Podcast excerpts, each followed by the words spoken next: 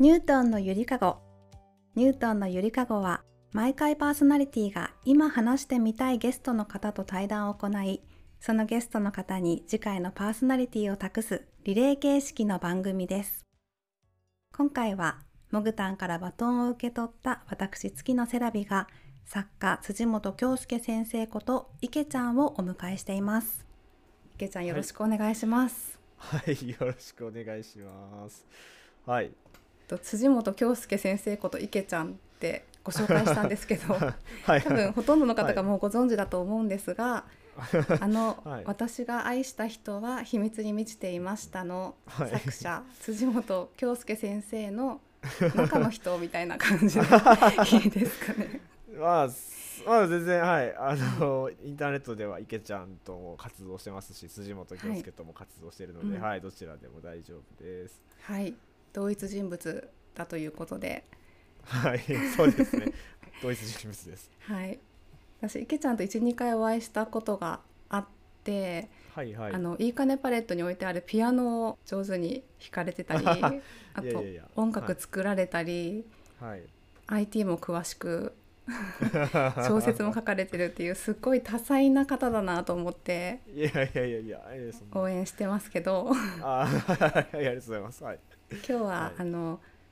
その中でも作家としての活動に焦点を当てて、い、ろいろとお話を伺っていきたいなと思います。はい、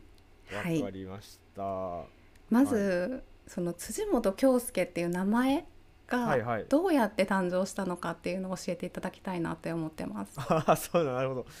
あーそうですね。なんか辻本京介っていうのはあのもともと自分は違う名前で活動してたんですけどはいあのもともとは実はあの伊藤という名前で活動してたんですけども え伊藤だけですか？いや、えっと、伊藤勝正っていう名前でもともとは活動していたんですけど、はいえっとまあ大学生でその私が愛した人はを作るってなった時に、はいそ。の伊藤勝正ってググったら結構な件数ヒットしちゃってあえっとあーこれかぶっちゃうしなんか同じ伊藤勝正って人といしなんか並んじゃったら申し訳ないなと思ったんで、はい。インターネットで誰も何もヒットしない。Facebook も Twitter も何もヒットしない名前を、えっと、探してでそれで引っかかったのが辻本京介っていう名前で。なので、まあ、もともとは Google の検索から引っかからないあ名前をっていうので探し出したのがきっかけで、で、なんか、はい、だからなんか一部の方は結構、辻本京介って本当に本名で活動されてるんですか？みたいなうん。お話よくされるんですけど、はい。実際は全然全く本名とは全く関係のない名前でして、まあ、そういうインターネットで。で、まあ、検索を将来的にその作品が世に出た後に、えっと、検索してもらいたいなとも思ってたので、えっと、辻本京介で検索したら一番上に自分の作品が出て出てくるようにっていう意味でも誰ともダブらない名前をっていうところでこういう名前になりました。はい、そうなんですね。なんか意外でした。あ本当ですか？それはもう適当にこうランダムに打ってみて、Facebook とかでもヒットしないっていうのを探し出したんですか？それまあいやもう適当にまず辻元っていうのが、まあ、パッと思いついてでまあ大学の後輩に京介ってやつがいたんですけど、はい。まあ勝手に使っちゃえと思って名前 あの漢字は漢字は変えて漢字を変えた状態で京介って検索してで辻本京介へググっえ。なんか赤ちゃんの名前はいはい。画数占いしか出てこなかったんであじゃあこれ使われてないから使っちゃえと思って意外といないんですね。いないんですよそれがいやどこにでもいそうな名前なんですけどね、うんうんうん辻本京介ってなんかこのそのなんだろうすごくそのユーモアのあるというかその本当に小説の主人公みたいなえこんな名字の人いるみたいな人ではないので、はい。なんかヒットしそうだなとも思ったんですけど意外にヒットしなかったのへで、え。はい、そういう経緯であそうだったんだ。はいそうです、はい、そういう理由です。なるほど。ちょ一つ謎が解けました。まあそうです。へーあんまり話さない面でこういう話は。そうですよね。はい。えーじゃあその辻本京介として初めて書いたのが、私が愛した人は秘密に満ちていましたなんですね。そうですね。はい。はい。そうです。はい。へーその伊藤時代に書いた小説っていうのは今あるんですか？どこかでえーとですねもともと その伊藤で書いてたのは 小学校5年生から中学校3年生までの間なんですよ。だから学生の頃に書いていて。すごい。で当時はそのインターネットに上げるっていう概念が自分の中でなかったんで、はい。その大学ノートを100均で買ってきて、はい。であの横書きの100均のあのノートを90度回転させて、うんうん。縦書き仕様にして手書きでずっと作品を書いていたという経緯。インターネットには存在しないですけどまあ多分どっか探せばもしかしたら小説の原本が家に眠ってるかもしれないっていうところですね。わあすごいですね。小学5年生から何をきっかけに書き始めたんですか？なんか自分なんか絵が描きたかったんですよ当時。漫画が描きたくて、うん。でも画力が絶望的になくて、なんかでも物語は思いついてくるってなった時に、はい。でまあ、あとシンプルにまあ育った環境がゲーム禁止の環境というか親がゲームを禁止していた環境だったのでそういったところではも紙と鉛筆さえあればどこにでもできるエンタメみたいなのって自分の中でもう小説しかなくてそういった感じでやり始めたのがきっかけですね。ゲーム禁止だったんですか、はい、ゲーム禁止で。だから友達とかみんなゲーム持ってるのに自分だけゲーム持ってないから、なんか通信で対戦したりとかできないので、基本的に放課後遊びに行っても何もできないんですよ、何もすることがないみたいな感じで、えーあやばい友達いるのかいないのか分かんねえなみたいな状態になっちゃって。そういうきっかけではい。一人でもう黙々と打ち込める趣味をそこで見つけていったって感じになりますね、すごいな。そこで見つけれたのがすごいですね。なんでですかねなんか。な。んでこうなったのかちょっと自分も分かんないんですけど なんかパッと思いついたのが小説ってななんか別に免許が必要とかでもないから、あ書けるじゃんと思って、へえそれを誰かに読んでもらったりしてたんですか、そうですね。なんかあの最初はあの仲がいい友達にクラスとかでうん。読んでもらってて、でもなんかそれがその、まあ、やっぱ小説書く友達って普通いないのでやっぱりちょっと話題になって、学校で。でまあでその、まあ、ありがたい、まあ、今本当はまあ先生的にはダメなんですけどこう授業中とかに回し読みするようになってそれでなんかえなんかすおもろいわみたいな話になって書いそのさ面白いからなんかもっと続き書いてみたいな感じ。でもともと本当に途中で書きその気分が乗った時に書いて途中で結末も書かないまんま終わって友達に見せてたんですけどなんか結末気になるから結末書いてみたいな感じで言われて。でまあそこから先生にもバレてこあの中学の頃国語の先生にずっと読んでもらってうん添削してもらった時期もありました、へえ すごいそれはどういう話だったかとか覚えてますか？あの当時からずっと自分実はもう本当に小さい頃から SF しか書いてなくて。そうなんだ。SF を書き始めたきっかけって何かあるんですか、だかな。なんかあの当時、まあ、これ具体的な番組名出していいのか分かんないんですけどあの電脳コイルっていうアニメがすごい流行ったんですよねあの当時に。で、あれがなんかこう、パソコンの世界と現実の世界が融合したみたいなお話で、うん。でそのすごくそれが現実に起こりそうだけど夢があってっていうところでなんか今も今も変わってないんですけど、SF ってすごく夢がある夢が詰まったもののジャンルじゃないかなと思って。いてあん。の当時からこう実現したら絶対おもろいみたいなこの世界絶対実現したら楽しいだろうな、そんな未来まだ来ないから待ちきれないから先に書いちゃえみたいなノリでそういう感じで書いてたですね。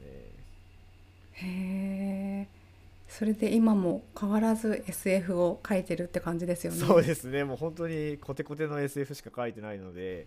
はい、結構まあうん。SF の予備知識がない人にはちょっと読みにくいかもしれないんですけど、はい、まあそういう感じですね。予備知識？はい、なんか例えばロボット工学三原則とか、こううん SF 好きだったら誰でも知ってるんですけど、そういう、あはい。そうなんだ。全然わかそうんないいうですそのロボ例えばロボット工学三原則だったらロボット工学三原則にのっとって、はまあ、世界観構築してあげると、SF が好きな人がとにしてはにとっては読みやすいみたいな。ああれでみたいな。ああの三原則にのっとってるのはね。なるほどなるほどってすぐ飲み込めるみたいな感じになるんで、はい、そのロボット何でしたっけ三原則？はい、ロボット工学三原則を知らないんですけど、あの私は愛した人はとかはすごく楽しく聞かせていただいてま。す。すか？ありがとうございます。はい、ありがとうございます。多分 SF にあんまり私は触れてこなかったので、あのはい。スター・ウォーズとかは大好きですけあどーなるほど。はいはい。うん、多分あれは宇宙が好きで。ああだからポッドキャストの名前も宇宙で一番小さなっていう。そうですあねなるほど。だからあんまり SF っていうのはいはが馴染みがないんですけど、はい。池ちゃんの作品は全然すんなり 入ってくるというかあ面あ白いでありがとうございます。ありがとうございます、はい。うん、いやいやいやいやまあまあ。なんかそうやって言ってもらえるのはありがたいですね。なんかあの作品って結局インターネットにずっと公開してるんですけど、まあこうはい。直接感想とかあんま聞いたことがなくて、うん。どんな風に聞かれてるのかが全く把握できてないんですよね。あそうなんですね。感想がなかなか来ないですね。というかみんな多分だから自分があんまりその連絡先とかも公開してないからどこに書けばいいかわからないんだろうなっていうのもあるとは思うんですけど、はい、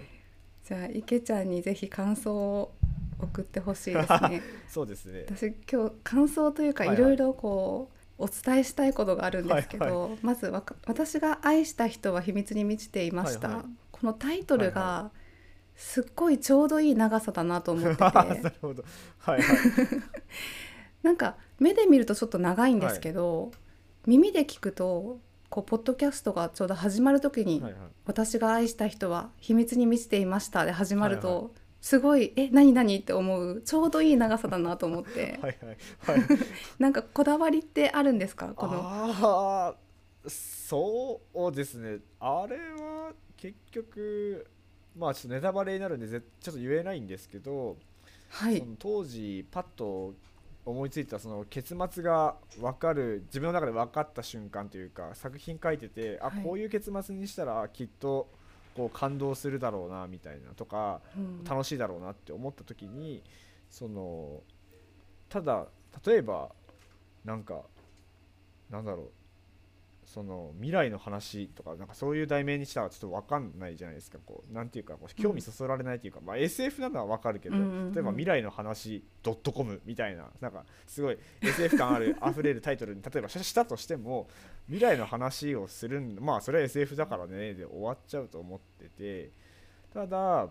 その、うん、若干内容に触れているというか、まあ、私が愛した人は秘密に満ちていましたっていうだけでこうあ秘密に誰かが満ちてるえ誰だろうっていうところで、まあうん、誰っていう多分 5W1H の「風」が引っかかると思っててそういった形でっていうところですね、まあ、あとでもこれは当時書き書いてたのかしらこれ。今今はもう時効だから言いますけど大学の講義中に書いてたんで あの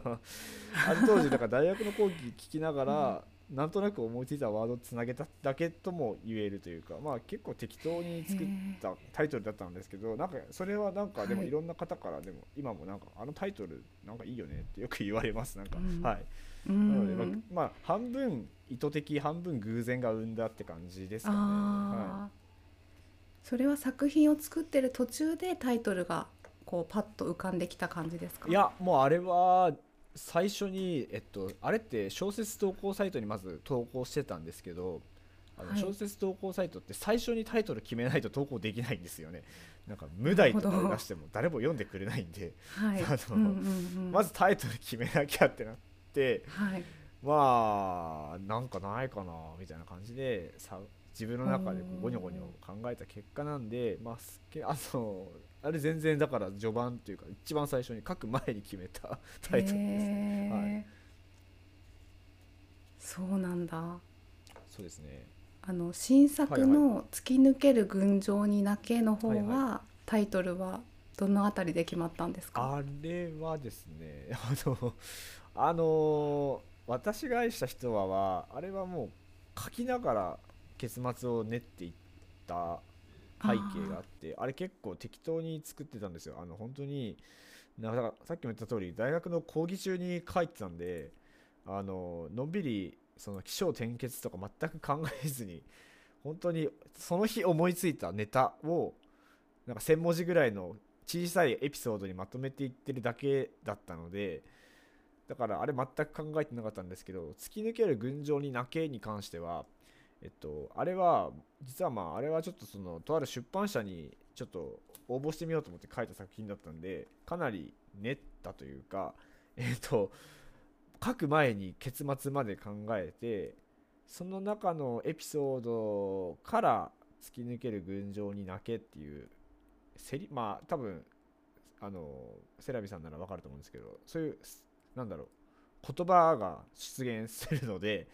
それを、うんうん。そこが個人的に一番そこがインパクト強かったんですよね。突き抜ける群青っていうそのまず突き抜ける群青っていう言葉自体が多分その世の中に存在しないワードセンスだと思ってて、ではい。そこに人の感情である。だから私結構人の感情を絡めると好きなんですよね。秘密に満ちていたっていうのも感情だし。だからそこに泣いたっていうまたなんでそこで普通の人だったら群青色の空みたいな嬉しいのになんでそこで泣いちゃうんだろうっていうところがこうちょっと引っかかってくれたら嬉しいなみたいな感じでそれで作りました。はい。なその新作の方はですね、はい、なので結構あっちはそれ割と計算して作ってるっていうところですね。へえ、さっきセラビさんならわかると思いますって言ってくださったんですけど、それが実はこの「突き抜ける群青に泣け」の方は音声配信をするということで、私が朗読をさせていただいてそうですね。はい。はい、ありがとうございます。本当に。あのはい立候補していただもらって本当にありがとうございます、はい。自らね。はい、ありがとうございます。本当に。い。やーなんかその今はいはい。はい5話目ぐらいまはいで録音させてもらってるんですけど、これどこで聞けるっていうのは？えーっとですねちょっとえっと今のところまだ1話というか0話というかあの予告編とかしか確か1話目ぐらいしか出してないと思うんですけどえっと一応まだ樋口塾限定になっているのであの樋口塾の方は聞ける YouTube のですねポッドキャスト YouTube ポッドキャストで上がってるんですけどっていうところなんですけどちょっと将来的にはあのまあ私が愛した人は秘密に見せていましたを無料で公開してるんですけどえーっと ちょっとあのまあ、裏話というかあれ制作費用になっちゃうんですけどあのめっちゃ金かかってますあれ。はい。とんでもなく金かかってて ちょっとあの資金繰りがまずいことになっているので、ちょっと有料コンテンツとしても移行配信しという形にもちょっと将来的にはしようかなと思ってますっていうところですね。はい、ちょっともろもろの事情でまだ有料化できないんですけどちょっと有料化ができそうなタイミングで、えー、とうんうんうん私が愛した人はを聞いていて新作も早くあのアーリーアクセスで聞きたいぜっていう人はちょっと課金してもらうみたいな形にしようかなと思ってます。ちょっとすいません。本当に本当は無料で公開したいんですけどちょっと厳し厳しい面もあるので。じゃあその配信先が決まったらまたはい。池ちゃんか私の方からもぜひぜひ告知をしていきたいと思っていますが、ちょっと話が戻っちゃうんですけど、私が愛した人はの秘密に満ちていましたの方で、私感想感想というか、すごい印象的なシーンがあって、はいはいはいはい。あのー前もお伝えしたと思うんですけど、桜の花が満開で、こう目の前に咲いているっていうシーンがあって、はいその色が池ちゃんが桃色って表現してるのをはいはい。ポッドキャストで聞いて、耳を疑ったんですよ。はいはい。桜が桃色って思って、多分頭固いんだなって自分でちょっと思ったんですけど、はいはい。なんかそのインパクトを出すために、そういう表現をされたっていうのを聞いてなんかある意味賭けじゃないですか、い。その桜に対して桃色って言ったら、読んだ人とか聞いてる人とかはえ？ってなりそうで、はいはいはい。でもそれをできるのがすごいなって思って。あーなるほど。なんかそういう言葉選びとかはいはい。結構考えて選んだんですか、えーっとなんか私自身はえっと小説書いてる時にいつも思ってるのは小説って、はい。あのそれぞれの人の頭で作られる映画映像だと思っていて、うん。なので文章としてしか媒体としては文字なんですけど多分読んでる時ってみんな多分頭の中で映像が走ってるというか映像が動いてて、あたかも映画館で映画を見てるような感覚に陥るんじゃないかなと思っていてでそう考えた時にそのまあ小説ってこう多分これ言ったら怒られそうなんですけど文字そのものを楽しむっていう側面もあると思うんですよ。だから文字の言葉本体に対して面白いって感じる人もいると思うんですけど、私自身ちょっと実はあまり活字読むのが好きじゃなくて あのーあんまり読まないんですよね文字を。はい。でえっと小説書いてる時って基本的に頭の中で映画が再生されてる状態なんで自分としてはあれは映画を作ってるつもりなんですよ。で書いてる時に再生されてるんですね。あそうですそうです。映像が。なのへでー。なった時に目の前に桜がバーンとこうものすごく満開で咲いてた時に、なんか、そのあの話って恋愛の話なんでなんか桃色みたいな桜ですねみたいな感じになったらめっちゃおもろいなと思ってそのん。映像映画的な表現だったら桜のことを桃色って言っても、なんかそんなに違和感ないんじゃないかなみたいな。文学として考えたらかなり挑戦的だとは思うんですけど、まあ、映像で再生された時に映画のワンシーンでインパクトあるシーンだったらこれぐらい言うんじゃないかなみたいなそういう意識で、はい、あの言葉あのワードの選び方になってるっていうところですね。うん。はいそのワードの選び方で言うとですね、新作の「突き抜ける群青に泣け」の4話でですね、超少子高齢化が向かう日本はいわば滝壺に向かう船っはいはい。ていうワードがあってあこれはあの方の言葉だと思って ちょっと一人で興奮したんですけど。これは周さんの言葉ですか？あ滝壺に向かう船って周さんがおっしゃってたなと思って。ー確かに。あ確かにって。多分なんかもう多分自分って多はい。分日常生活で、なんかはい。これおもろいなみたいな、はいはいワードはいセンス多分結構覚えてるんですよ。この人なんかめっちゃおもろい言葉遣いするなとか、うん。えその言葉とその言葉の組み合わせありなのみたいなのがはいはいは結構あって、い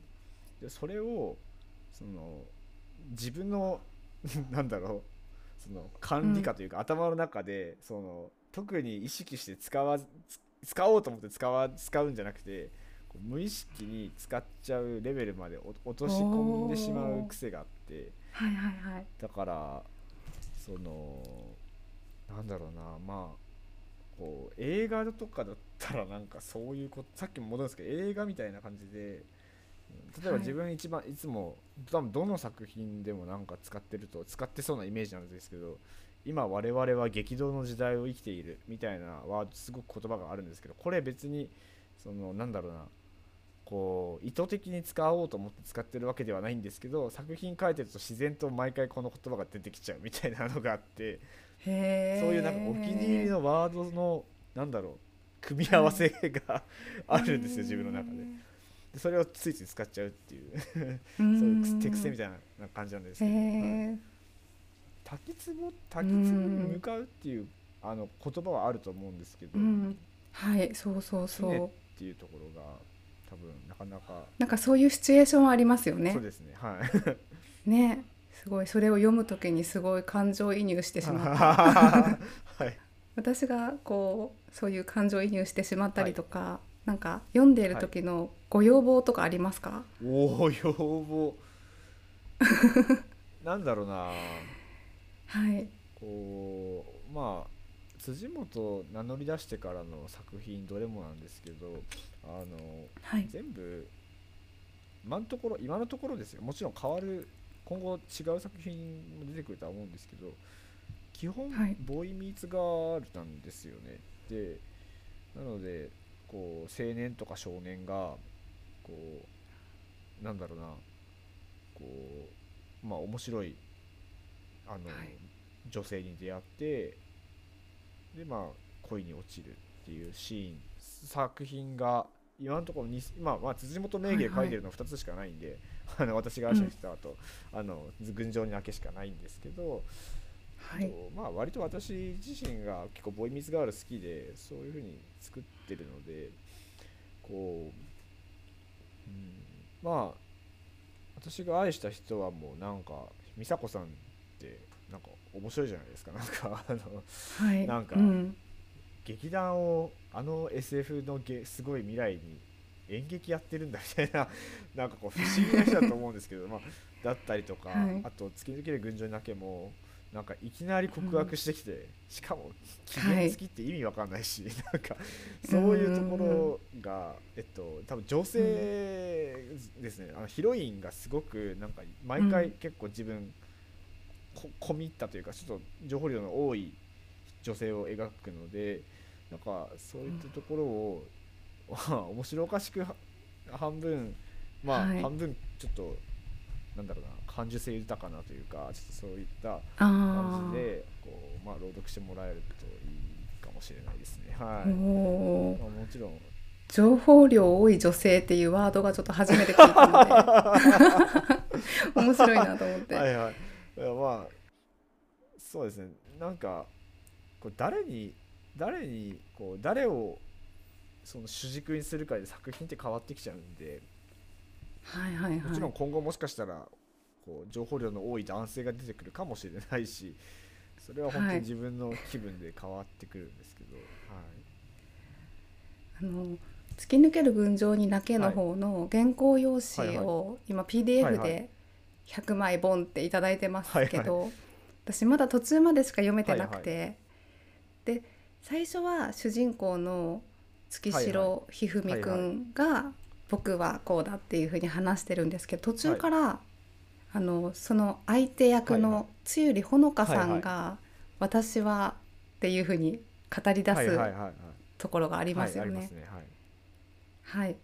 それはその後また変わっていくんですか？そうですね。変わっていくと思います。その二人だけいやですか？多分違う人もお字の文字の文には、そうなんはい、違ですねう人も出てくると思います。ああ。そうなんかなんで期限付きの恋愛なのかの謎が解けていくシーンがあるんですけど、まあ、そこうんうんはそのうん。うん2人の目線だけじゃ説明がつかないので、あーはい、結構、はい、なるほど。いろんな視点でいろんな人のから見た世の世の中の動きが書かれています。おお、なんか今私ちょっと思ったんですけど、私はいと池ちゃんは大体のあらすじを知ってるんですけど、これ聞いてる方全然タイトルしか分かってないから、なんか簡単にあらすじを話してもらってもいいですか？簡単に話せないいかもしれないです。まあ、ざっくり言うとざっくりで。はい、なんか未来の話でしてえっ、とまあ世の中的にはえっ、とめっちゃ限界集落増えて少子高齢化めちゃくちゃ進んで労働力足りないぜってなってる時にえっとまあユニバーサルアースというですねすごい大きな会社が立ち上がってでまあ UR 公団を買収して都市未来開発機構っていうまあ未来都市を作る日本の都市再開発の新たな形を作っていくっていうそういった会社があってその会社が作った実験都市の中で巻き起こる物語っていうところででまあその主人公のまあ主人公含めヒロイン含め全員そのみんなそのユニバーサルアースで働く親を持つ高校生たちの物語なんですけどまあその高校生たちがまあいろんな青春をいろいろいろんな青春を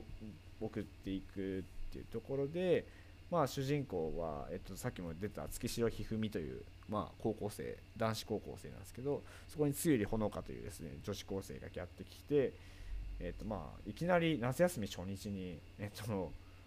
付き合ってほしいと言われえなんでってなるんですけど、